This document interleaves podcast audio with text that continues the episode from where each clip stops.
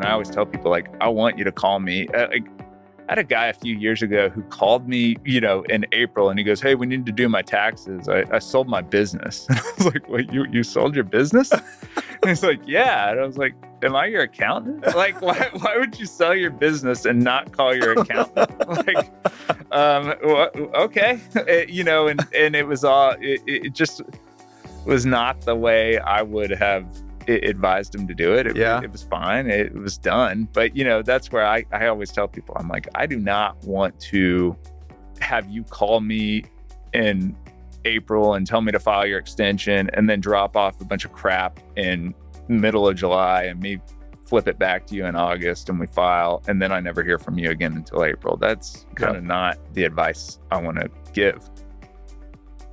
Hello, everyone. My name is Chris Powers, and I want to thank you for joining me on the Fort podcast today. This show is an open ended discussion and journey covering real estate, business, entrepreneurship, and investing. I would love to hear from you by tweeting me at Fort Worth Chris on Twitter. Hey guys, it's Chris. Thank you so much for joining me today on the Fort coming to you with Mitchell Baldridge, who is quickly becoming a great friend of mine. We we met on Twitter. He is probably the most popular CPA and certified financial planner on Twitter. He is just full of some of the best advice and just has really thoughtful discussions. And so we met, and today we just talk a lot about kind of tax and uh, generational wealth and kind of planning for your life we talk about uh, what families do great to keep uh, not only wealth in the family, but keep people motivated. Um, wealth can be a, a great thing for a family, it can also be a bad thing for a family. And so we chat about that. We talk about real estate and the tax advantages of real estate and the things that people should think about. We talk about how we've both been able to use Twitter to really grow our businesses and meet really interesting people and uh, it's just a really fun conversation. So thank you for continuing to join me and uh, enjoy this episode. Mitchell, thanks for joining me today on the show. Thanks, Chris. Glad to be here. Thanks for coming up to Fort Worth. Yeah, yeah, it's exciting. I, one of my big clients is up here, so it's a good chance to get up. Yeah, Mitchell and I met on uh, on Twitter six months ago, maybe a year ago. Uh, we become friends online, but this, we're actually meeting today in person for the first time. It's and yep. you actually met another friend from Twitter who's in a client yesterday. It's all all Twitter, man. It's insane. Let's just start with a little bit about kind of your story growing up and and what you do today.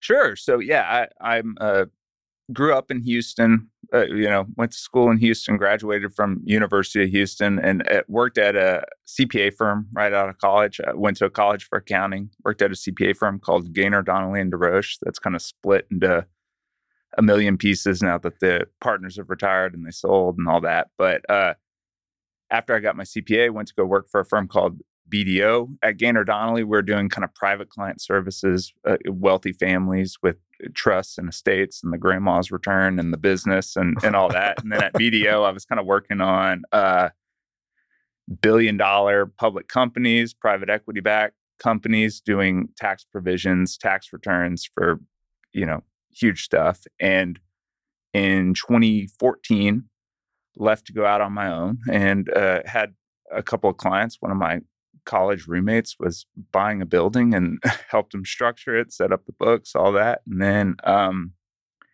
picked up their work and picked up a few things and have, have spun up today. Uh, there's 10 of us and we have you know a couple of hundred clients and we're growing rapidly and trying to manage the growth dude that's awesome yeah. what what what would you say y'all do beyond that i i a couple years ago got a CFP and I'm a financial planner. And uh, so we're looking to a fractional family office, fractional okay. CFO. We want to go soup to nuts with people, work very deeply, working on their um, obviously tax, tax planning, financial planning. We do uh, some investment management. Typically, we don't custody, we just uh, help people with their investments and we do uh, some bookkeeping work and then kind of consulting cfo one-off projects but yeah i want to have clients that i work at a at a deep level with uh, on uh, kind of a lot of what they do. So, and is most of what you're doing, um, like your bigger clients, are those family businesses? Is it any? Um... It's generally GPs or business owners okay. who, uh, you know, are underserved by the traditional brokerage model and yeah. that it, it, i mean if they're older and they've accumulated a lot of wealth in their brokerage still their business is traditionally their largest asset or their gp share of their kind of real estate portfolio is their largest asset it's very illiquid it's very kind of highly highly concentrated and they uh, you know the the folks i work with need advice on that piece of their portfolio and everything else kind of surrounds that to yeah. uh, support that. It's amazing how many families I've met throughout the years that have these gigantic private illiquid businesses that just print money. Yep. But then you kind of look around it and it's like just because you know how to make money doesn't mean you know how to invest money, doesn't mean you know how to plan with it, doesn't mean you know how to give it to your family. Sure. And you see it over and over like these huge businesses and you're like, well, if you could grow that business, you can do all the rest of the stuff. And it's like they're crippled once they get outside of the business. Yeah. And, uh, you know, uh, also uh, beginning with the end in mind of uh, how are we going to build succession in this business or when are we going to sell this business or how are we going to pass it down to our kids? And then, yeah, what are, what are we going to do with the money that accumulates? Are we going to invest it in the market or something else or real estate or are we going to put it back into the business? How you know how big can it grow? It, so i have like two kind of topics today sure. but as we're like starting to talk about this i think we could do a pretty cool 20 30 minutes on i'm going to be a guy that has a big family business yep and i'm getting into my 60s and 70s because we know there's now we're entering that generation where there's going to be thousands of us yep and i come to you and i say let's just say I've got a $50 million company. It's all I've ever done. I've got three kids, they've got kids, and I've never done any planning. Mitchell, yeah. what are we what are we going to do? Yeah, and uh, uh, Twitter, frankly, has made me think a lot more about this. And uh, obviously, we're thinking a lot about this kind of at the at the old CPA firm at, at Sam Gainer's office. But obviously, it's so much easier to take a seed. like, or you may not have a seed, but you have a, a, a sproutling relative to kind of what it will be, and and kind of push it over the over the fence as opposed to it, taking an oak tree and trying to move an oak tree. I mean, it's impossible. So, yep. um, you know, uh, yeah, that's the big question: is hey, you have this fifty million dollar generational wealth transfer tax problem today, you're 60, 70, and the climate is changing into what's going to be a more and more unfavorable thing and you're now your money's making money on your money and and it's not going to get better and it has to be addressed. I mean i kind of think of it in layers of uh, the initial thing is like hey i'm i'm got this side hustle. Like yeah let's talk with uh, let's start with hygiene and just really like compartmentalizing your accounting into its own thing, setting up an LLC, doing an S corp, doing all that stuff. Then the second thing is like, oh, I have a real I have a business now. I'm quitting my job. I'm hiring people. Then you you get into that layer of trying to manage and grow your business. And then once you've gotten to this level of hey, I'm 50 and I'm wealthy, you know, uh, it, it's better to kind of obviously rewind and take care of all that when you could have. But yeah, then you get into you're not thinking about a bank account, you're not thinking about a business. You, have zoomed out, and now you're thinking about four generations of of wealth transfer. Eh, you know, uh, Moses talks the most about this, and we yeah. were talking about it the other day uh, about just kind of how do you begin with the end in mind and set up trusts and, and get assets out of your name that are still under your control and build systems and design a, a family organization where you can pass down wealth and have it do what you want to do and have your children and grandchildren grow up the way you want to grow up or yeah. you want them to grow up how do you design your life and obviously people do what they're going to do and it, it never well it's kind of weird also because it's like as soon as you actually like you kind of talked about, is like you kind of go through your 30s and you're making it, and you're like in your 40s, you're kind of arriving. Mm-hmm. And then it's like as soon as you have an issue to deal with, or as soon as you have enough money to have an issue, it's like rather than like enjoy it for, it's like now we got to start. You have a new issue. It's like, oh shit, we just spent 20 years getting it. Now we got to figure out how to give it. Yeah. Um, I just accumulated a bunch of wealth and paid tax for the whole ride. And now I have this new tax problem of like, if I don't scramble and get it out of my own name, uh, then it's going to all be taxed again uh, massively. And uh, beyond even tax, just this kid can use the money and grow the money. This kid, if I give them the money, they're going to die. Yep. I mean, that's a Yep. reality and a, a big issue of do you have to have that conversation with, like, do you ever play psychologist? that's all you do or Yeah. you know i mean that's all everyone does at, at a- certain point is you go hey uh, what are your goals what is your what do you want to do what what is going to happen at, once you play this all the way through So I'm 60. I've got a $50 million business. Is your first question to me, do you have a a kid that's going to take over it? Do you, if you don't, do you still want to own it and live off of it? Or are you going to sell it? yeah yeah are, are we growing this to sell or are we growing this to transfer and who's the operator who are the other pieces how are we going to create an equitable fair situation if that's what you want not everyone wants a fair situation frankly you know what is, or- what is a not fair situation? uh, uh, fair be uh, you know fair being every kid's going to get an equal amount i Yeah. mean some people go hey that kid worked and helped me grow the business and they get to participate in the upside that other kid uh, works in the business but isn't contributing Eh, i mean Yeah. you know eh, okay, so you hear that. And yeah Does your like radar immediately go up like, this is going to be nasty? well, it just immediately goes.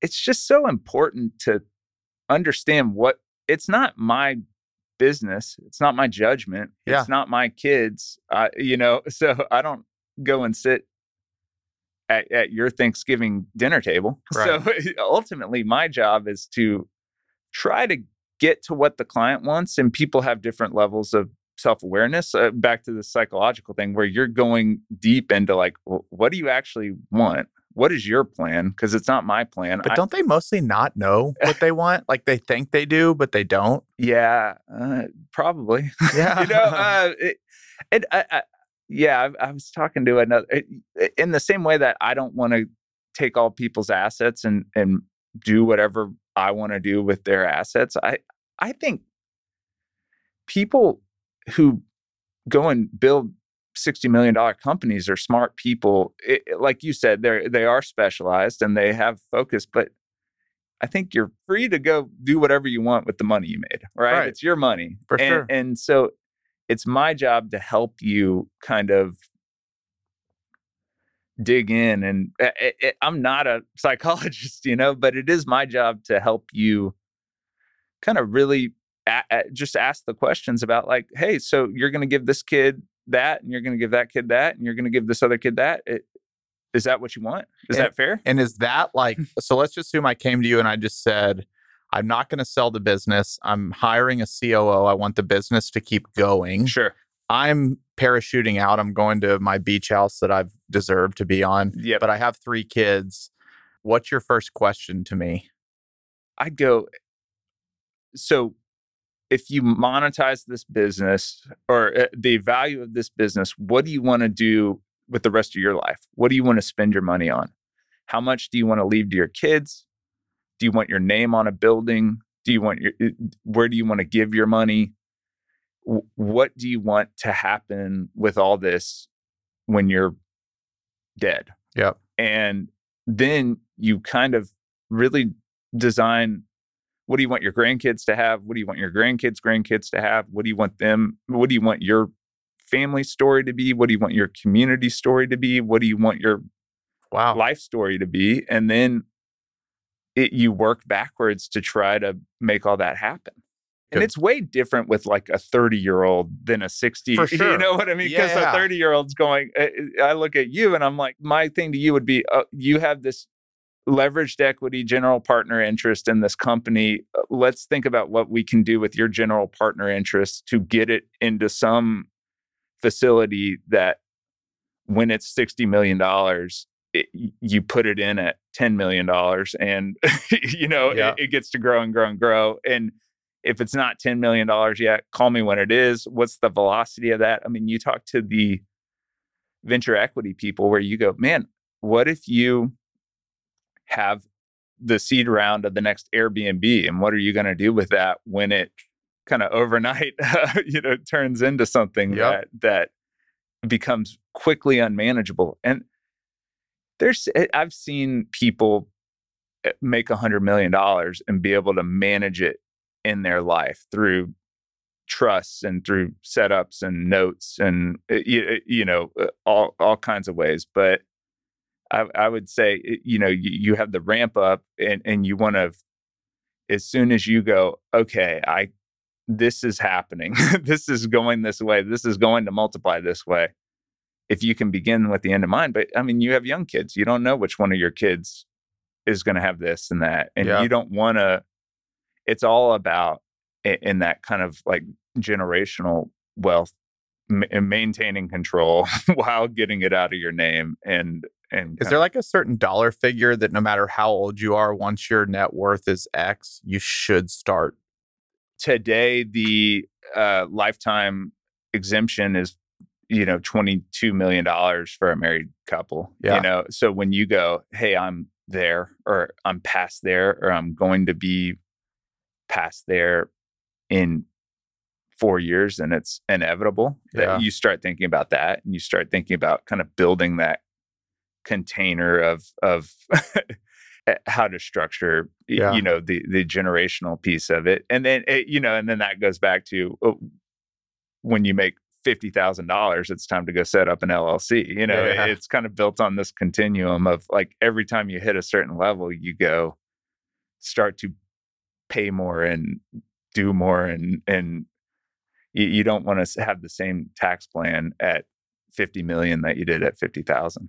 I think. And uh, one more kind of question on the like the giving part because I know that's sure. that's a big deal for a lot of people.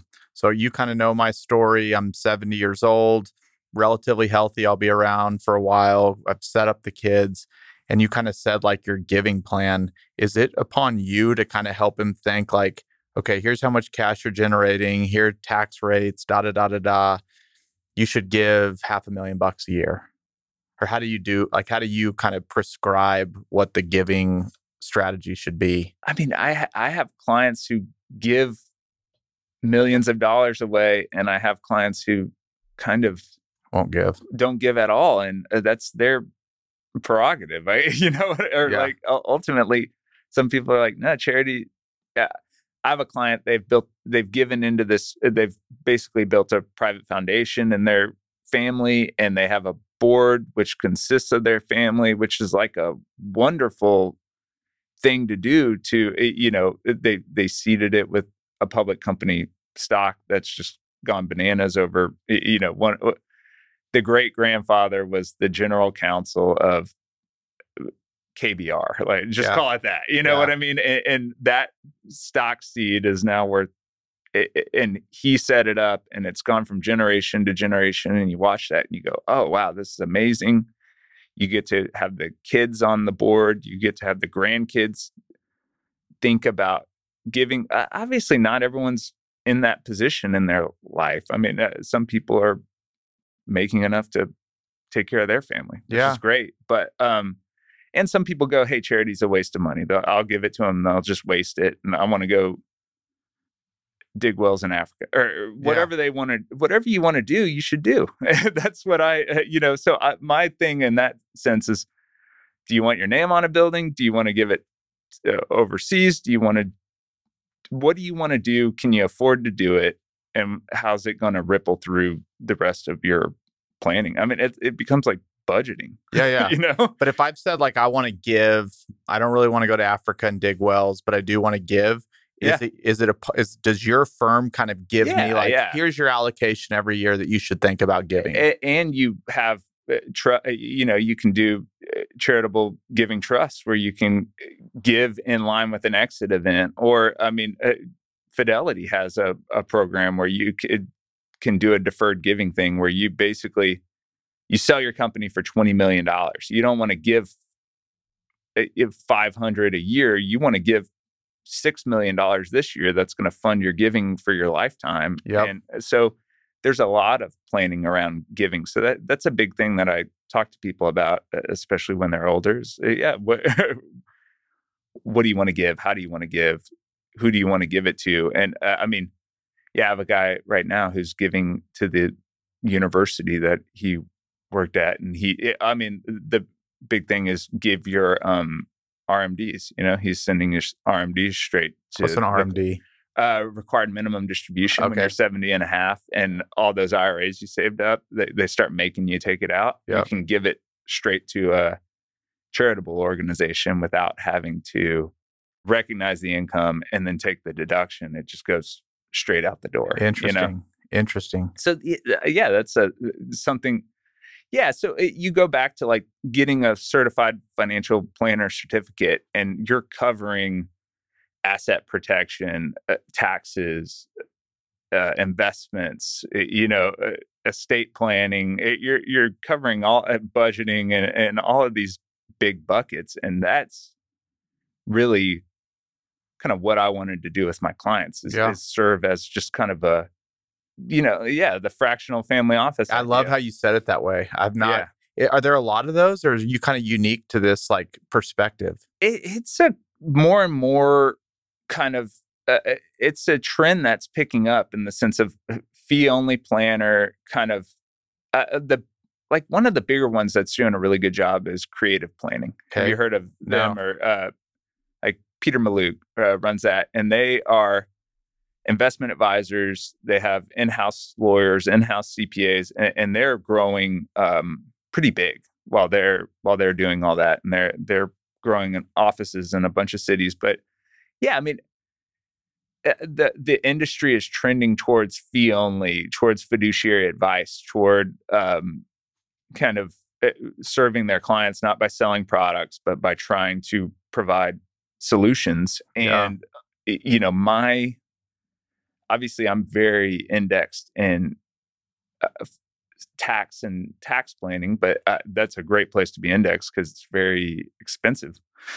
frankly, uh, you know, I mean, your taxes when you have uh, uh, put together an assembled wealth like that can be very, very costly. Yeah. But then, uh, i- and where I would be less indexed in investments, I just go, uh, I say index, like I'd go, hey, why don't you go index? And if you want to own some Bitcoin, own some Bitcoin. And if you want to own a bunch of real estate, own some real estate. And let's again, Are they calling you like uh, every time they have like a spare, call it million bucks, and being like, "Hey, Mitchell, buddy down the street just sent me a real estate deal. Yeah. Should I do it? Do they need like your not permission, but do they kind of run that by you, or they are you? ideally i mean uh, you know i'm not the money police but Yeah. I, that's where i i try to build um engagements through like a monthly retainer structure and i always tell people like i want you to call me uh, like I had a guy a few years ago who called me, you know, in April, and he goes, "Hey, we need to do my taxes. I, I sold my business." And I was like, "What? You you sold your business?" and he's like, "Yeah." And I was like, "Am I your accountant? Like, why why would you sell your business and not call your accountant?" like, um okay It- you know and and it was all it, it just was not the way i would have i- advised him to do it. it Yeah. it was fine it was done but you know that's where i i always tell people i'm like i do not want to have you call me in april and tell me to file your extension and then drop off a bunch of crap in middle of july and me flip it back to you in August and we file, and then I never hear from you again until April. That's kind of not, or that's just not the advice I, I want to give. Yeah. So that's where I try. I, yeah, I try to encourage people, and and I try to build a, a client base and a, and a structure where I have availability to be there to answer those questions. And it, even more and more, I'm trying to build systems where you know we take clients in at a higher level and we do more for them so that the more we do it kind of uh, we we have a closer view into the data Yeah. Yeah. yeah. Do you have software or something that kind of Is it proprietary or something you Uh, subscribe to? That's or- what we're uh, we're actually building right now a proprietary software that's like a dashboard that takes your personal balance sheet and your personal investments and your business balance sheet and and like our little secret sauce of a tax projection and puts it all in all into one dashboard. I and we're it. we're early into that. uh, Yeah. Very early. But uh but uh, um that's my vision, Yeah. you know, is is that if we could just get all that onto one screen and update it on a quarterly basis, we'd be having such a different conversation than if we talked every 15 months or 12 months or so. All right, we're going to pivot just a little and Sure. kind of get into like one off questions on Yeah. certain things. Our favorite friend, uh, Nick, asked um, Nick who? Nick Huber. Oh, Nick who? hi Nick. Mike. Mike Jones. Why do most CPAs act like they work for the IRS instead of working for their client? Yeah. You know, it's a tough job. I'll Yeah. tell you that. And I mean, and it's been a tough few years and it's been, you know, deadlines getting extended and i i rules changing and uh, PPP and this and that. And first of all, as an aside, uh, Nick is the guy who like brought me into Twitter in October and and shined a light on me and like has really given me a lot and I'm grateful. So thank you, Nick. Um, Yeah. And um, it, it- and it's enabled me to uh, you know I started getting uh, people reaching out to me and people calling me and frankly I'm like. Oversubscribed. Yeah, Yeah. yeah. I'm, I'm trying to build out a system right now to catch and serve and deliver the promise that I'm giving to people and trying to, you know, do good work for all these people. And, uh, but yeah, it, it's a hard job and, and it's a, if you don't intentionally build your business and think about it and intentionally charge the fees required to do the work that you need to do, you I you just get drowned, you Yeah. know, and there. uh, So that's the um that, that's the nicest thing you could. That's the most uh charitable kind of description that I, I would answer that question. And then Because So- at the end of the day, is it your problem or is it the client's problem if a return is like, oh, we're going to audit this? So when I think of a CPA kind of being on the IRS side, it's not more that they're on the IRS side, it's that they're protecting their client from the IRS and they know the what the IRS could come after them for. Yeah, uh, hopefully, Uh, you know, uh, yeah. Uh, ultimately, you know, ultimately, yeah. It's my job, uh, you know, and I'm, I'm aggressive in the sense that I want people to use the tax code to their advantage and take deductions that rightfully belong to them and take loopholes or uh, you know or all of these kind of strategies that allow you to pay the tax that you rightfully owe if you understand the rules. I mean that's how i would say it. A, lot of people just want to either get it done quick or just hate their clients or you know uh, whatever it is where or just don't understand uh, ultimately your tax is a business decision and you take risk in your business and, and you measure risk all day long and why would you not do that with your taxes? And in the sense of hey how much is it worth spending money to develop plans and develop procedures and capture income uh, capture data to be able to file the best tax return that I can possibly file on my behalf to save the most money I can? And some CPAs just don't see it that way Yeah. you know? Uh, so it, I, I've seen CPAs who hate their clients because their clients make more money than they do or Yeah. you know I, I mean and if that's your CPA that that should you know it, you should probably find a new CPA or That's kind of an Yeah. interesting thought. You get to sit there and watch like not I'm, the question isn't about envy, but you get to sit there and watch people with I would assume hundreds of millions of dollars. yeah What is it like to be involved in that so intimately? It's that's a unique uh, position that you're put in. Does it- Yeah. do you ever do you ever wake up days like God? Damn, this motivates me. Yeah, I know it's very. Mo- uh, sometimes I go, I, I'm in the wrong business because you know, because this guy, uh, you know, because people will call you and you'll go, oh my gosh, that's your business. like, oh, I like I need to do that. I need because Yeah. if I spend all my time doing that, uh, it'd be more profit lucrative at least. But um, it's really exciting. Yeah. in the sense of yeah. I mean, I was 22, 23, 24, and you sit down with some guy who uh, making five million dollars a year, and you just go, I make fifty thousand dollars a year, and you make five million a year. Like, what do you? And I, I mean, I have a ego, and I think I'm smart, and I go, why are you? Why are you so smart that you get to do this, and and I don't? And the answer is, uh, I don't know. Yeah. you know, you, you got that's that's my problem. For sure. I got to figure that one out. So if you're selling your business, is is uh is there any kind of best practices that you should do like a year, two, three out to kind of get ready to sell? you know, uh, there's a lot of people on Twitter who are uh, very qualified to talk about. I've learned a lot about this. Uh, I'll give a shout out and a plug to uh, Girdley and Yeah. Mills and Bill on Acquisitions Anonymous. I mean, they go walk through deals and just talk about deals. And, you know, ultimately, it's a it's a marketing exercise the same way that anything else is where i- the best thing you can do is have clarity in how you show your numbers because people are going to judge your business based on your history uh, they're going to give you some percentage of revenue or some percentage of ebitda or some percentage of uh, you know whatever the seller takes home and, and your job is to show them what you're taking home, what your revenue is, what your EBITDA is, and and show them in the most concrete way. People try to save money on taxes and give every one of their grandkids the gas card and buy cars for everyone in the family and it- it- and they're trying to sell their business in 3 years and then they have to go, well, it shows I made a million dollars, but I really made 3 million dollars because of all these ad backs. And I mean, $1 could be seven dollars or ten dollars or nineteen dollars. So it, you know you're trying to save thirty cents on taxes, or forty cents, or fifty cents, or sixty cents on taxes, and you just cost yourself nineteen dollars. So Yeah. that that's the biggest.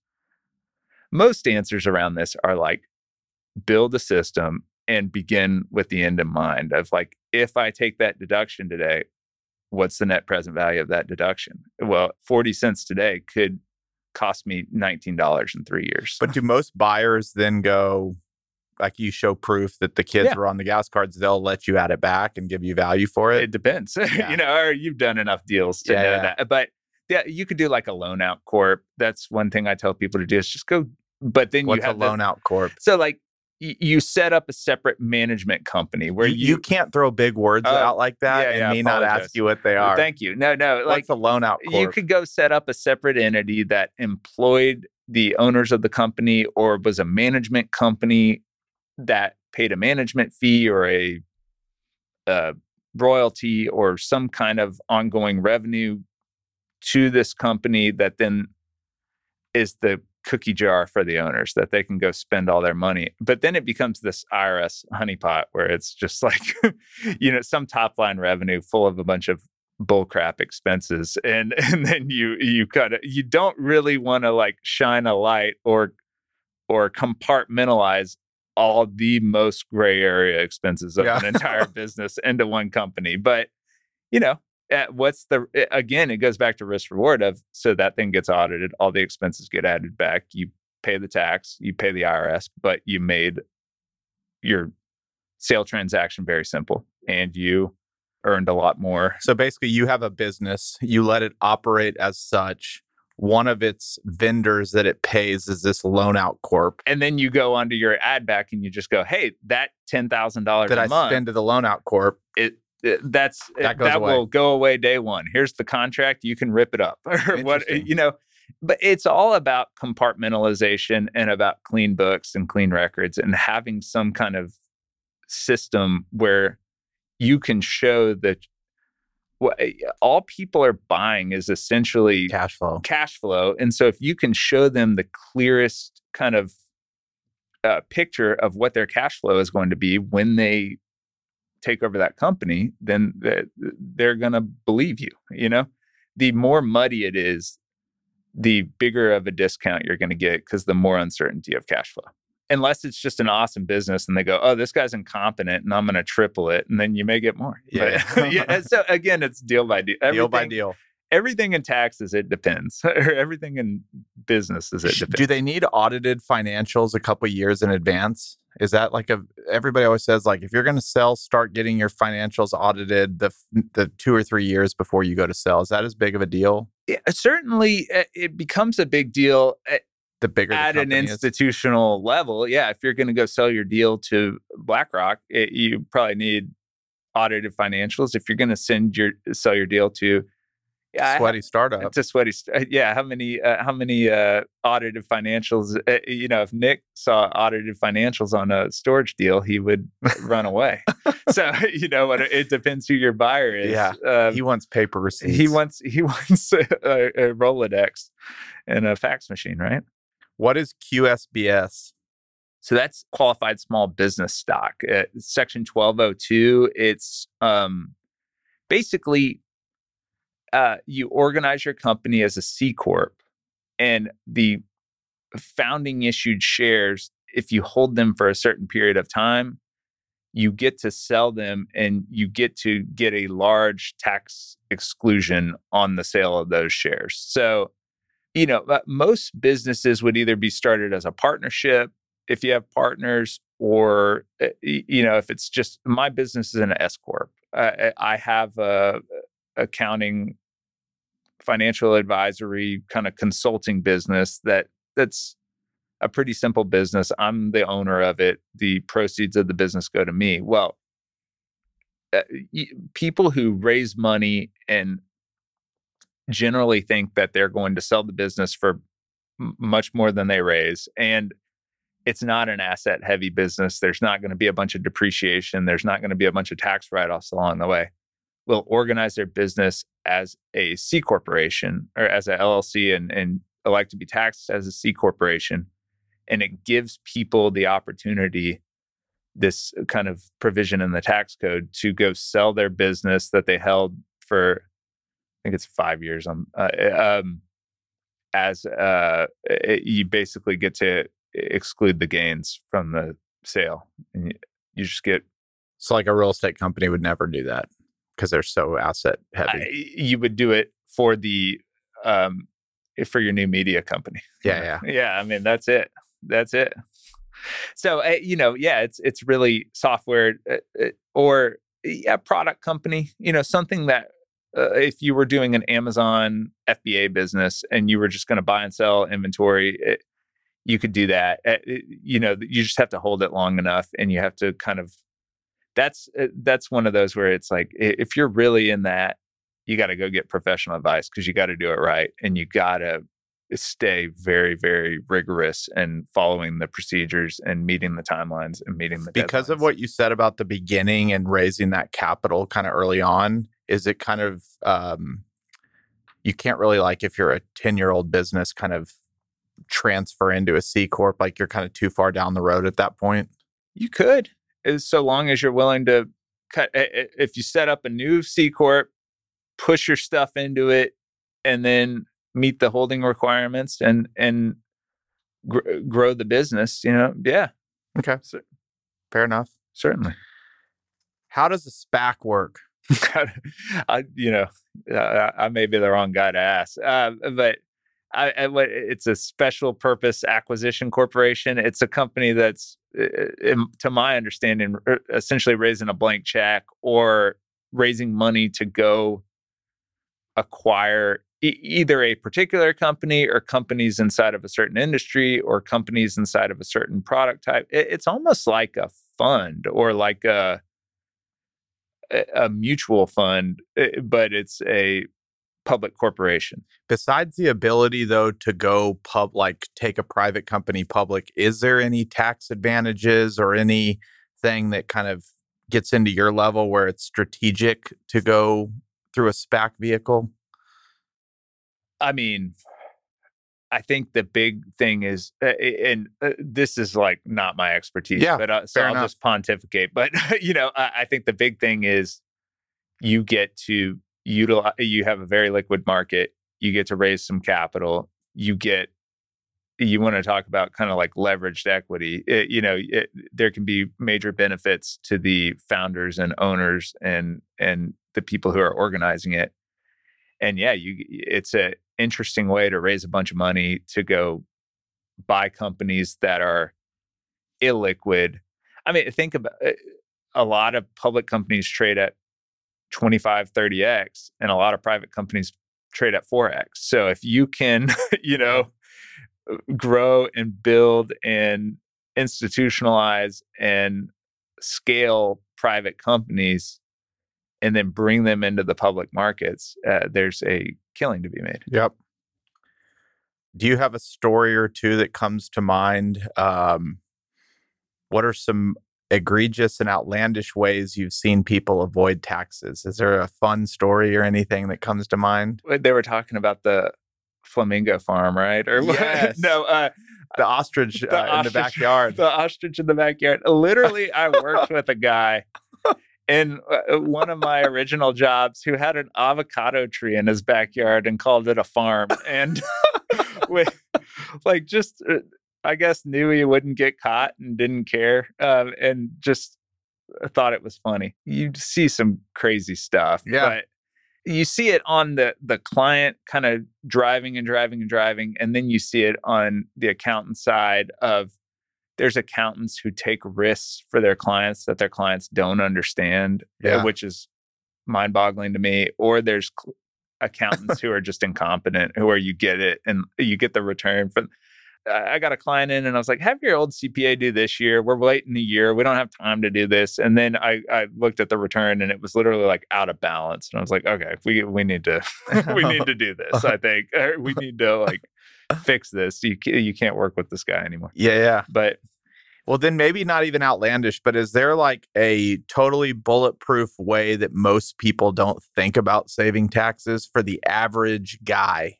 Yeah, I, I think the best thing to do if it like if you and your wife or spouse or uh, you know if you're just kind of normal have normal jobs the the best thing you can do is develop some side revenue stream yeah. and take all of these expenses that already exist in your life your cell phone bill that your company's not reimbursing your car that you pay for you're eh, you're paying for all of those post tax. You know, you make a dollar, you pay 50 cents, and then you take that remaining 50 cents and pay your cell phone bill.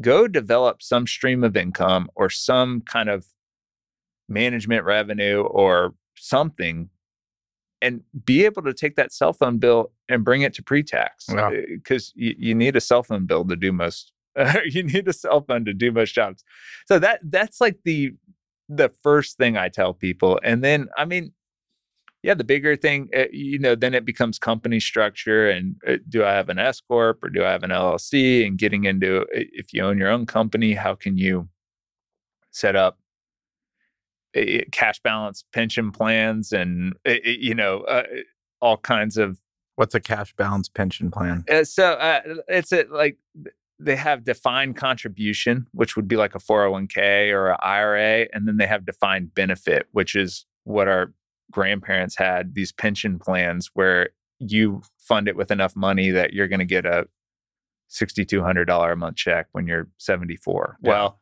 if you own your own business whether you have employees or don't have employees you can set up a pension plan and in order to if you're 41 and you want to have $6300 a month when you're 65 it's going to take a lot of money to uh, generate that stream of revenue in perpetuity.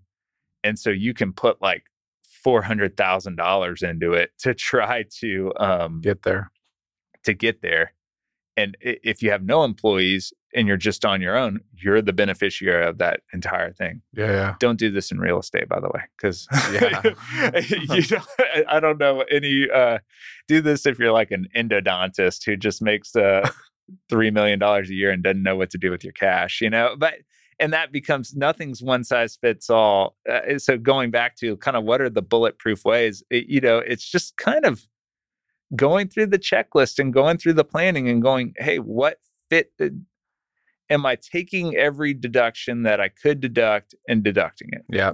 am I structured properly? Am I saving the way I want for retirement to the extent that the code allows me? Are my is my accumulated earnings that I've paid tax on being invested in the most efficient way? And uh, I mean, talk about cost segregation and bonus depreciation and and you know uh, uh passive losses versus active real estate. You know, uh, uh are are, is there some other way that you can go take your money and generate cash flow while using leverage and and getting huge deductions along the way while you're in your kind of high earning periods. That's a big one too. Cost seg and bonus depreciation. Yep. You you hit the magic words on of the head. Of course. What are they? And then let's break it out to like multifamily versus commercial, like where the benefits lie in, in sure. asset classes. The benefits lie for generally people who either have passive income in another area of their life. And uh, don't confuse portfolio income with passive income. Dividends and capital gains and stock sales and interest is portfolio income. Passive income is income you earn from passive investments. So as people accumulate wealth, their passive income becomes inevitable.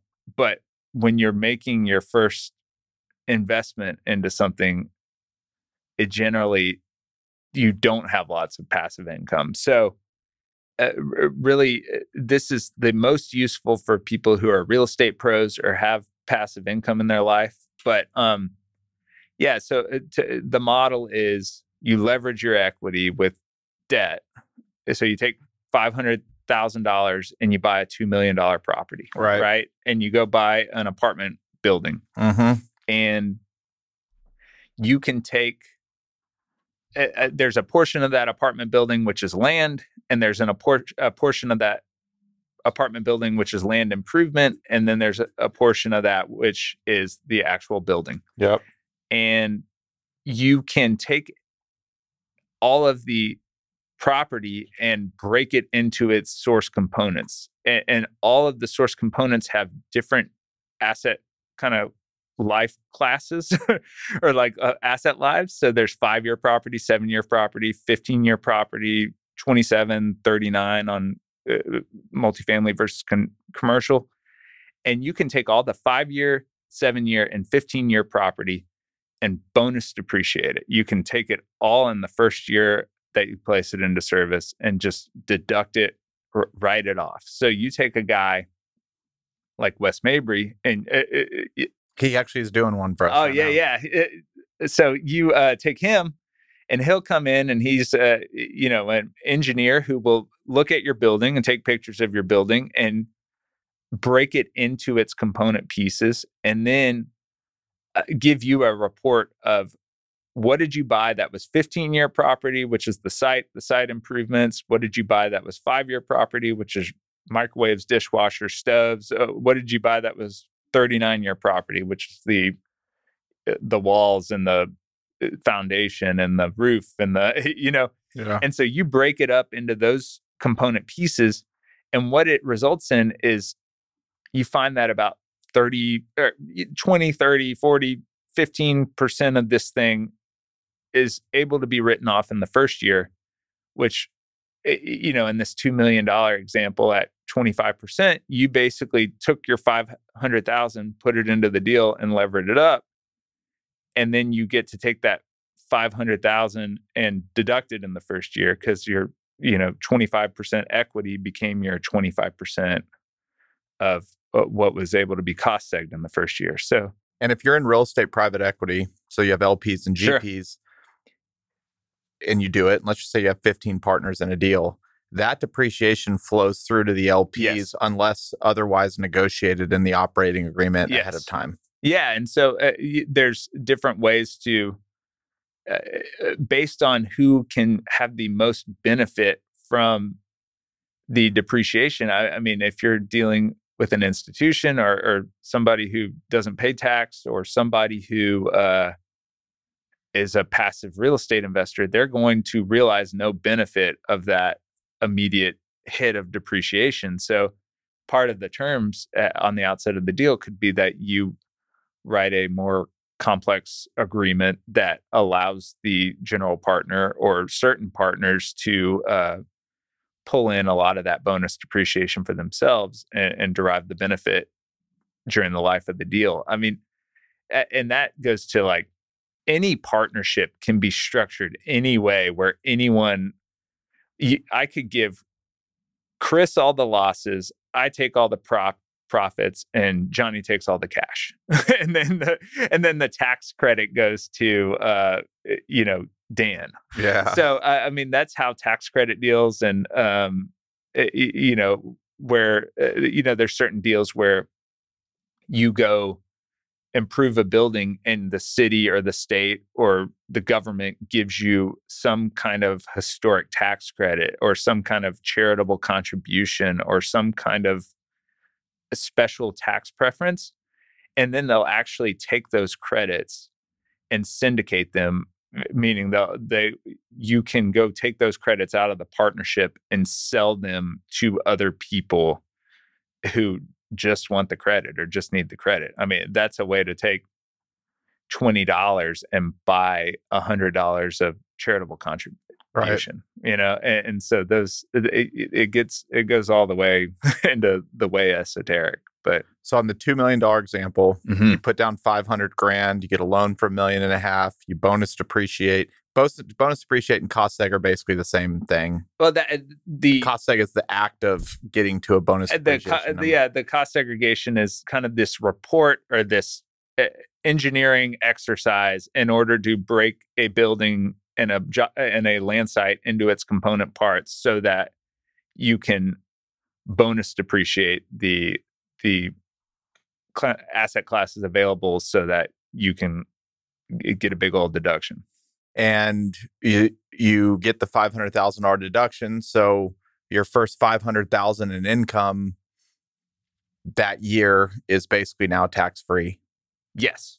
And so if you're somebody that's buying lots of properties and you're just getting five hundred thousand after now, and you're using leverage, and you're using leverage. So five hundred because yep. you're yes, and you're getting interest deduction, blah blah blah. So you get five. You do five deals that year you might have two million, two and a half million dollars of write-offs, paper write-offs, not yeah. actual losses. Now, when you go to sell it, it all gets captured back, correct? Yes. It's, so uh, you, what you know, it's you like, meet your maker at some it's point. Newton's law of tax. Yeah, what goes up must come down, and so um, yeah, when you it, you basically have destroyed your capital account, where your capital account was half a million dollars because that was your equity to go buy the thing. You still have capital because of the either recourse debt or qualified non-recourse debt you're not going to go into kind of negative basis but you will have recapture when you go sell the property but if you hold the property for eh, like you cost seg it when you buy it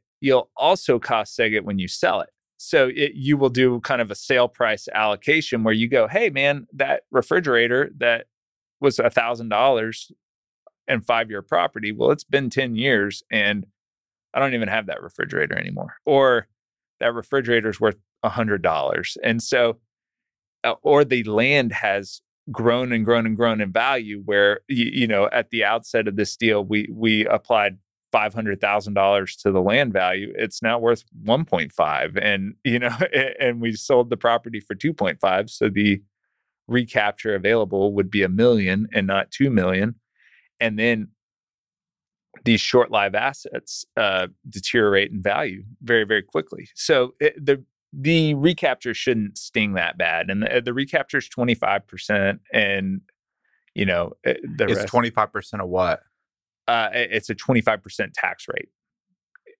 Okay, so do that quick math. So you you got the five hundred thousand dollar write down, mm-hmm. and then let's just say five years later you sell it at two million, just to yep. make it simple what are you what do you owe if you sell it for 2 million? You're going to owe 25% on that.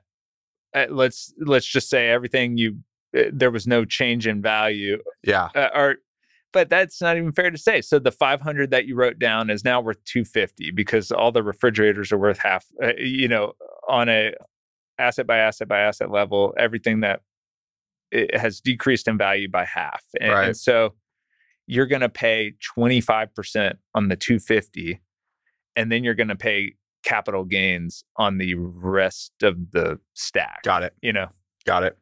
so it, it's a better deal. It, it's not just oh, it, you're just going to pay it back at the end of the. It, it's worth doing, especially uh, depending on the deal size. You know, Somebody asked parking areas concrete on commercial property can add a large amount of bonus depreciation detailed through a cost seg. What other pieces of real property are often overlooked for bonus depreciation?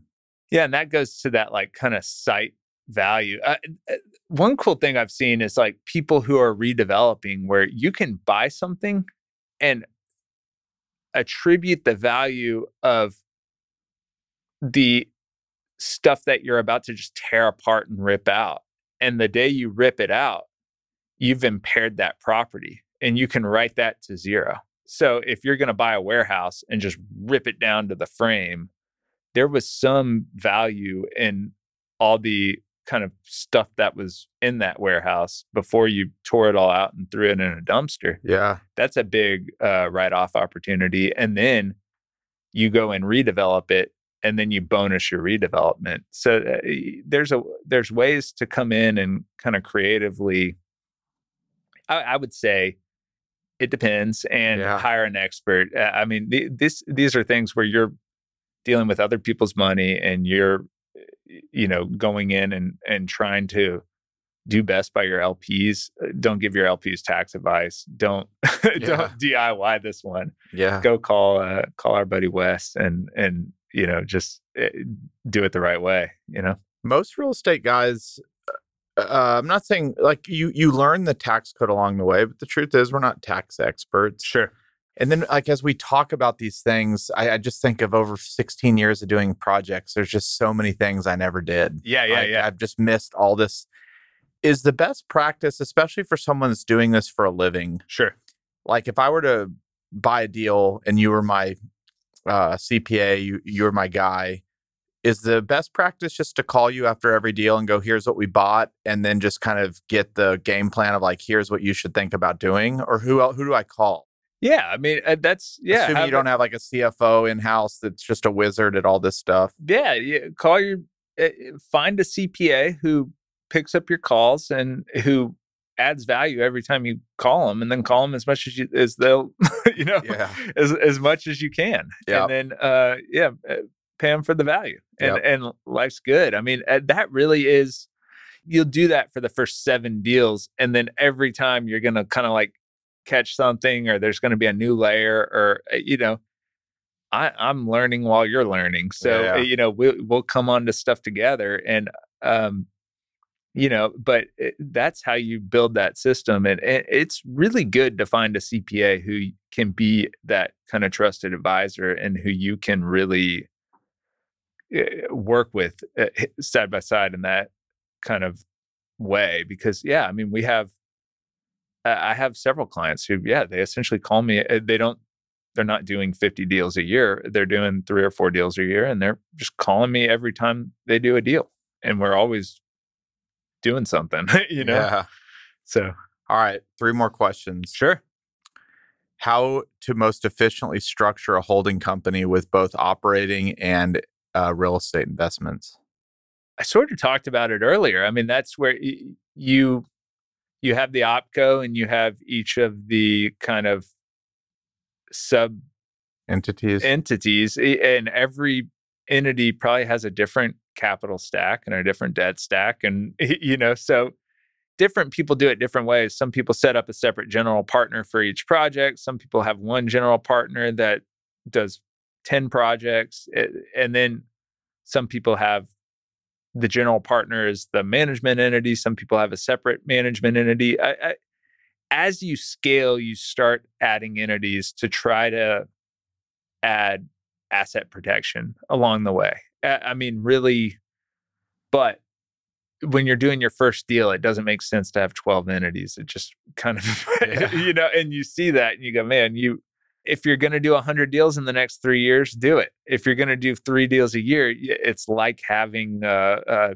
pet or you're Yeah. just kind of babysitting all these entities. So, again, the answer is it depends, but you always, as the owner, want some kind of entity that can capture some kind of fee income where you can take the expenses that exist in your life that you don't that are bona fide business expenses it's not your kids haircuts and your groceries you know it's it's stuff that you do that has a business application but you don't want to be accountable to your partners Right. or your investors on and and so structure your life where there's some stream of revenue that allows you to go have fun on your own and, and spend after pre-tax dollars on the stuff that you know it, that you get to do as a business owner. Yeah. that's my big piece of advice around that. And we talked about it earlier, and maybe there's just a quick answer. Maybe it's it depends. How to best structure family businesses that are going to transition from one generation to the other so that it actually is going to stay in the family and Yeah, and uh, it, depends. Yeah. But uh, you know, uh, you see, especially once there's wealth, that that the parents generally own the voting stock, and the kids own non-voting stock. And as the kids work more, or get older, or hit benchmarks, or stay off drugs, or whatever, you know, they get more and more stock. Eh, You know, eh, again, as the company becomes more and more, and more and more valuable, it becomes more and more expensive to gift the stock to your kids. So uh, uh, it's always about how can I retain control while pushing this down a generation and that's hard to do because that's exactly what the code doesn't want. So you have to think of the, you know, like if you just said, "Hey, here's a family limited partnership and I own the first tranche of shares." It, it- well, you asked for the short answer, but I'm, I'm giving you the long one. that's good. So I own the A class and my kids own the B class, and they have 99% of the equity, and I have 1% of the equity, and I have all the voting, and I have all the profit and loss. When I die and the IRS looks at that, they're going to go, Well, where's all the cash flow going? And where's all the control? What is the value of this 99%? Well, it's nothing. What's the value of the 1%? Well, it's everything. So you need to structure it in a way that and some people just go, "Hey, man, I don't want my kids to have my company, and when I die, I'm dead, and they can deal with it then." And like that's fair, I guess. you know, but it's suboptimal, but it's fair. yeah. You know, so like uh, I mean, that, that that's one side, and then the other side is, oh, I'm just going to give my kids the whole thing Yeah. today to save taxes, and they both have drawbacks. And where you want to do is creatively structure the middle ground to meet your goals, optimize your tax, and and just it pass through generational wealth in the best way you can do it. So it Yeah. depends. What is the like the coolest way that you've seen a family set rules for grandkids and kids to actually earn? Like, is there a cool story of like, you know, some it's like you have to go to college, you have to get an MBA, you have to go work for another company for five years. Like, is there anything that comes to mind that's like this was a really interesting way to pass wealth while keeping, you know, people intact and motivated and Yeah. Uh, uh, well, like I, I told you about th- that family who has this private foundation and has the, you know, and there, there's a bunch of wealth in that family. But I mean, that to me, it- I was like tearing up when I told you about it. I mean, it's just such a great way to, uh, they run it almost like, uh, you know, I, I, I belong to a steering committee of a, of a museum in Houston. And I mean, it's similar in that they have these tiers of based on the family lineage, eh, groups of people who meet in different ways and are empowered to make choices and get this kind of like wider and wider aperture of their family's wealth as they get older and of what their desire is to do with with their family's wealth. I mean, that that to me is just a really cool idea. I mean, Does everybody get to participate, or are you kind of selected based on how you're doing in life? you know, I, I don't I don't know. I I I, sh- I should like interview them and Yeah. figure out exactly what they're doing around that. Send them up here. I'll interview. Yeah, yeah. I'll, I'll send them to the, the the fort. Um, but yeah, I mean, it, it- so there's a few people who tell stories on on Twitter about having their kids work and having their kids kind of supporting their kids and developing some type of business that allows them to work and really make money. Uh, uh, Kevin uh, Camp Four talks about his daughter doing tie dye masks and and shirts and stuff, and you're just like, man, if somebody uh, when when I was 14 taught me a way to make fifty dollars an hour, uh, that would have blown my mind. Yeah. you know what I mean? And for better or worse, but I mean, it, you know, that is a, a, really, really powerful thing to teach your kids yeah. how to make $50 an hour when you're 14. Yeah. Holy smokes. That's awesome. Eh, I mean, Nick talks a lot about that, about cutting lawns and his dad got him a lawnmower and would drive him around in the truck. And I mean, like what better thing can you really do for like a 13 year old kid than teach them to work and not work futilely, but make a lot of money working relative to anything they could do at the mall. You know, I, I mean, it. yeah. All right, so you kind of talked earlier, and and a lot of it's from Twitter, but a lot of it's just you know you've been doing this since 2014. You're obviously super knowledgeable on this um, on these topics. That y- your client demand is outpacing your ability to give everybody the same amount of value. Sure like how are you thinking about growing your business going forward? Is it just telling people no? Is it scaling? Like where's your head at?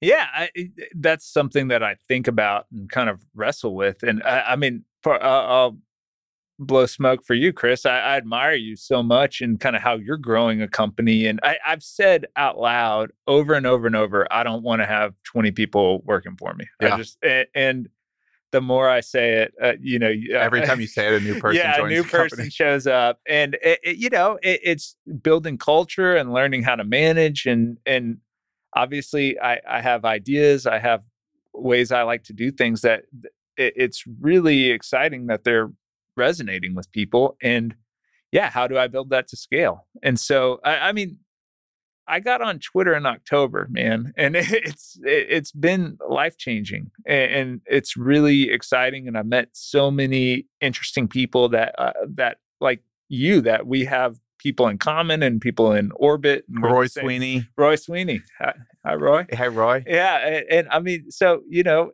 it's really been fun, but yeah, it's presented this challenge of like, how do we deal with the influx? I mean, I've taken 100 client meetings or new potential new client meetings in the past five months or, or more which and i could what would nick tell you to do? Yeah and, raise your prices. Raise your prices. yeah and so i've, I've done some of that and uh, yeah i'm also you know following my my spiritual advisor nick huber's uh, path in that I, i'm going to build out some type of informational product that even walks through these levels of like at, at, the outset there's just people who i don't have the capacity to serve any longer and i have ideas and i have helpful solutions about how they can set their life up and i'm going to build some kind of course or product or something that just shows you soup to nuts hey you have a, a a $50,000 side hustle. This is what to do. And here's some tax saving strategies. And here's some uh, financial planning and financial uh, uh, systems that that I've been using forever in terms of just kind of setting up my financial life. And I mean, like I, I had this experience. I, I, posted a thread before the year end about uh, QBI optimization, and someone just uh, comments and says, "Hey, that saved me fifty thousand dollars," and you're like, "Oh wow!" Eh, the more people I can tell about these cool ideas, the more people will be spurred to call their accountant and implement these ideas. And uh, there's a tremendous R- ROI for someone like that to read a free tweet. And, As a guy that's sitting on the sidelines just sure. looking in, and let's be honest, accounting and and and certified financial plan at, at the outset, it's not the most exciting thing in the world. Sure, but what I would say is one, you've found a way to make it cool we live in a generation where people affiliate with their brands and you are you have 15,000 followers on Twitter which I want to get into a little bit yeah. in a second and it's not just about the numbers and the vanity metrics but a guy that's an accountant in Houston yeah. Texas now has 15,000 followers talking mainly about stuff that in prior generations nobody like would have Sure. ever paid attention to. I think you have an enormous opportunity to be the voice of everything we talked about today for this generation that's coming up. Yeah, I mean, it, it's really it, again. I've kind of been trying scrambling to build out the infrastructure, to build out the systems, to be able to handle the influx. And yeah, I don't know if I need a entirely, if I just need to scale to meet the demand, or if I need an entirely new paradigm. Or I, I think informational product is the only way that I can really Scale. scale my message without. I just can't be everybody's Yeah. accountant. You know, there's And only even- so many hours. In And even a 100 client meetings, it's Yeah. great, but that's 200 hours. yeah. That's It- two weeks. That's two, that's, let's see, 40 hours Well, you of can work do week. them in That's- 30 minutes now on, on Zoom. It's exciting, but yeah, it, it- That's five work weeks. it, it, it's a lot, and it- you know, uh, just even the the the Zoom thing is great and wonderful, but it's also you know tiring. Uh, I've found that uh, I'll do three or four Zoom meetings and uh, I like have to go lay down. So you know, so uh, no, it's really been. Uh, you know, I, I shared a few weeks ago. Uh, Noah Kagan wrote this book about kind of a, a bunch of wild tax strategies, and I mean, Noah is not. Noah runs a.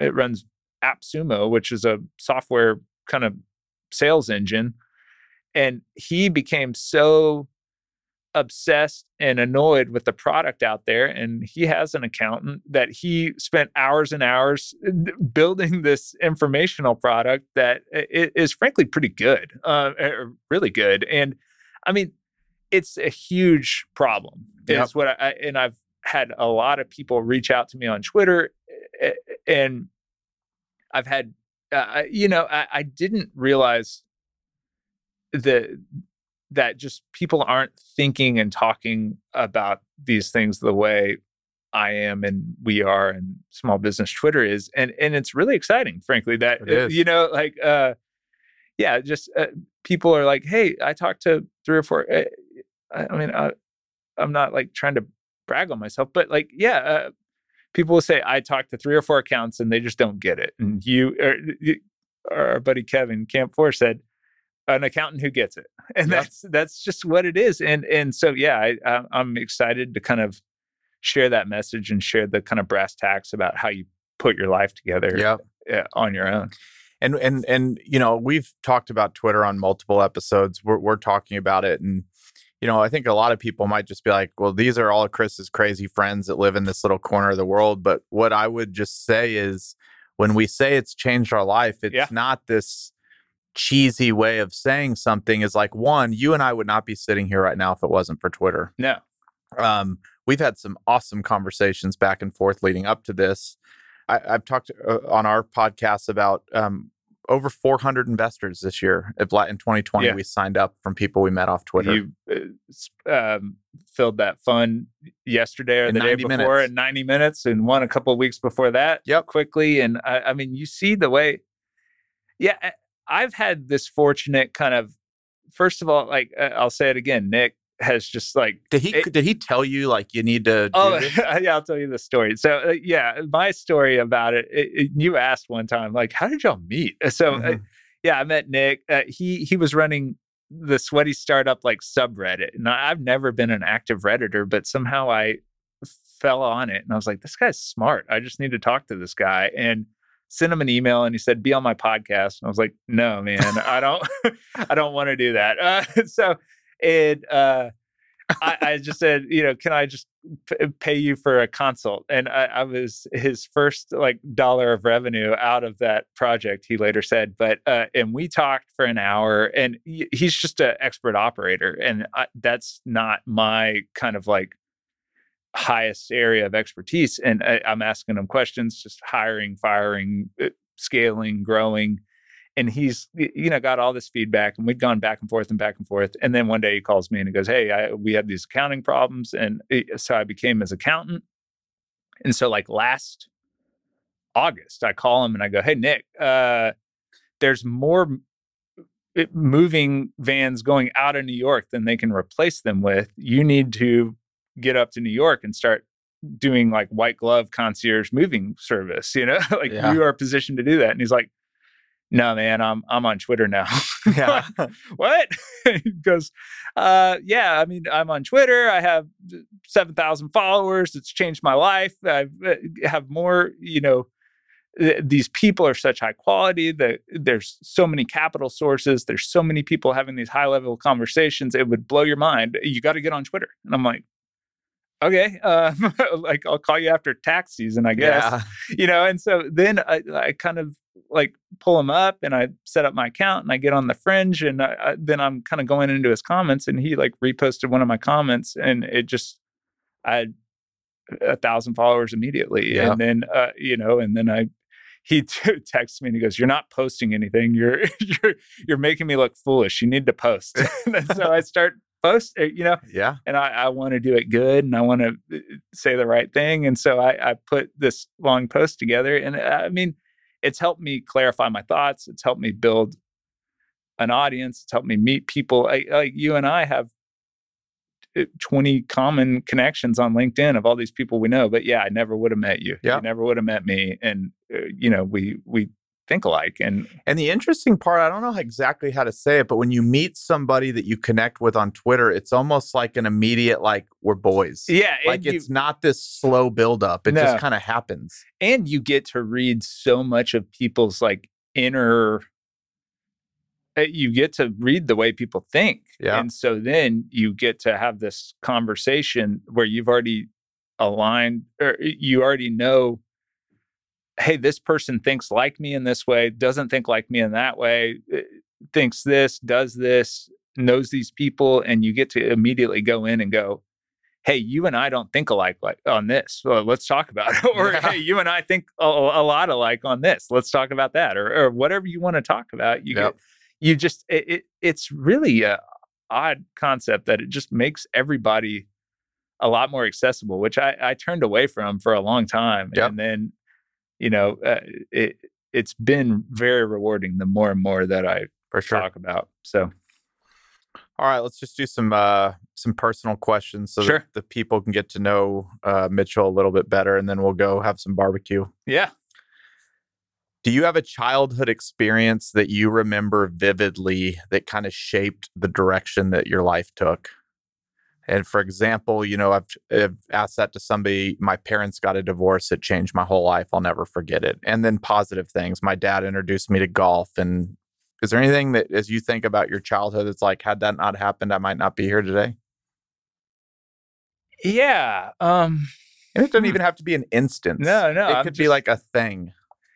you know uh, like uh, growing up um I, you, I didn't play football all four years for through high school but uh, like playing football as a kid was huge for me and just uh, you know being able to go out there and uh, you know practice and learn and build up my body and build up my like grit and do really really hard things and it, you know i kind of went toward it and away from it and back to it and uh, uh, football was was pretty big for me as a kid and uh, like it, when i yeah when i was a kid my parents got a divorce and uh, you know i didn't have like people telling me hey this is how you make $50 an hour Yeah. and, and so i kind of uh, figured out my way through y- you know school and and a lot of that and uh, having coaches and having uh people take an interest in me was very valuable Were you good? uh no i mean i was fine Where'd you play? What position? I, I, I was like 40 pounds heavier and i played offensive line So Nice. i was slow nice. yeah, yeah. So no, uh, but that just to me, uh, it wasn't about being good. I was never that good. It was hard. Uh, it, I just remember it was tough, and it was a, a grind, and you were on the team, and and you just had to do it. Yep. So uh, that was really valuable to me. Is there something that you believe that a lot of people around you don't believe? I believe that you can mostly do anything you want to do, which uh, some people believe that and some people don't. But I've had the fortune and uh, uh, luck and wonder in life to like really achieve a lot of my goals. And it wasn't through somebody giving it to me. It was through just really grinding and spending the time and thinking about it. And uh, I mean, so yeah, I, I believe that when you focus on things and and really decide to do things and really commit to things, that you can do them. I love it. I'm with you on that. Uh, what's the best advice you've ever been given? To be careful about who you marry. that has shaped my life more than uh, you know. So Uh, awesome. Yeah, I don't know that uh, Melanie will listen to this, but uh, you know, I I won't even I won't tell her. I'll surprise her. But uh, you know, yeah, just like nothing has changed my life more than uh, me, me and my wife got were dating in college early. I, I knew my wife in high school. We've been together for forever, and it's been like, uh, She's your rock. yeah, best thing that's ever happened to me. That's So- awesome, dude. And y'all have kids? Two kids. Yeah, That's so awesome. Yeah. So yeah, eight month old and a almost three year old. Are you So- done? I don't know. we'll do part two, two when you boys. the yeah, yeah, yeah. Exactly. I'll call in. Do you have a book that you love? I- you know, going back to that idea of like you can do anything. Uh, it, Think and Grow Rich is. uh, have you ever read that? No. uh, you should read it. it it's kind of it's a odd book, but um, it's kind of like that Dale Carnegie like uh, How to Win Friends. It's written in 1930 by a guy who was looking at Andrew Carnegie and Rockefeller and all these kind of uh, stalwarts of of industry and kind of followed them and talked about how they built their lives. I I read a book called Choose Yourself too, but which these are two like uh, really impactful books on me that are all just about mindset. But Yeah. uh, Choose Yourself it kind of made me like decide to lose my er, to leave my job. It, it was a book a guy named James Altucher wrote it, and it was just about how i- if you want what you want in life, you have to uh, bet on yourself and go get it. I love it, man. All right, one more. And then we're gonna go get some barbecue. Okay, good. What's the best way for people to reach you? Um, Twitter, Twitter. at at Baldridge CPA, B A L D R I D G E CPA. Um, I have a mailing list that uh, I'm. I swear I'm going to start mailing people all the time. uh, and it, you know, it DM me and uh, or go to my website. But yeah, Twitter. Cool. Thanks so much, man, for coming up to Fort Worth Man, today. thank you for having me. this has been awesome. Yeah, it really has been fun, and I, I'll, I'll be excited to um, get barbecue after this and and, and and do it again sometime. We will do a part two. I'll have you Uh, on my pad, podcast. I love it. Yeah. You're gonna be the voice of the industry. Yeah, that's what I'm told. All right, buddy. All right, thanks. Hey everyone, it's Chris here again. Thank you so much for joining me on this journey. If you enjoyed the show, please subscribe to us on Apple Podcasts, leave a five star rating, or write a quick review. Thanks again, and I'll see you on the next episode. Chris Powers is the founder and CEO of Fort Capital LP. All opinions from Chris and guests of the Fort podcast are solely their own and do not reflect the opinions of Fort Capital LP. This podcast is for informational purposes only and should not be relied upon for real estate or investment decisions. The Fort with Chris Powers is produced by Straight Up Podcasts.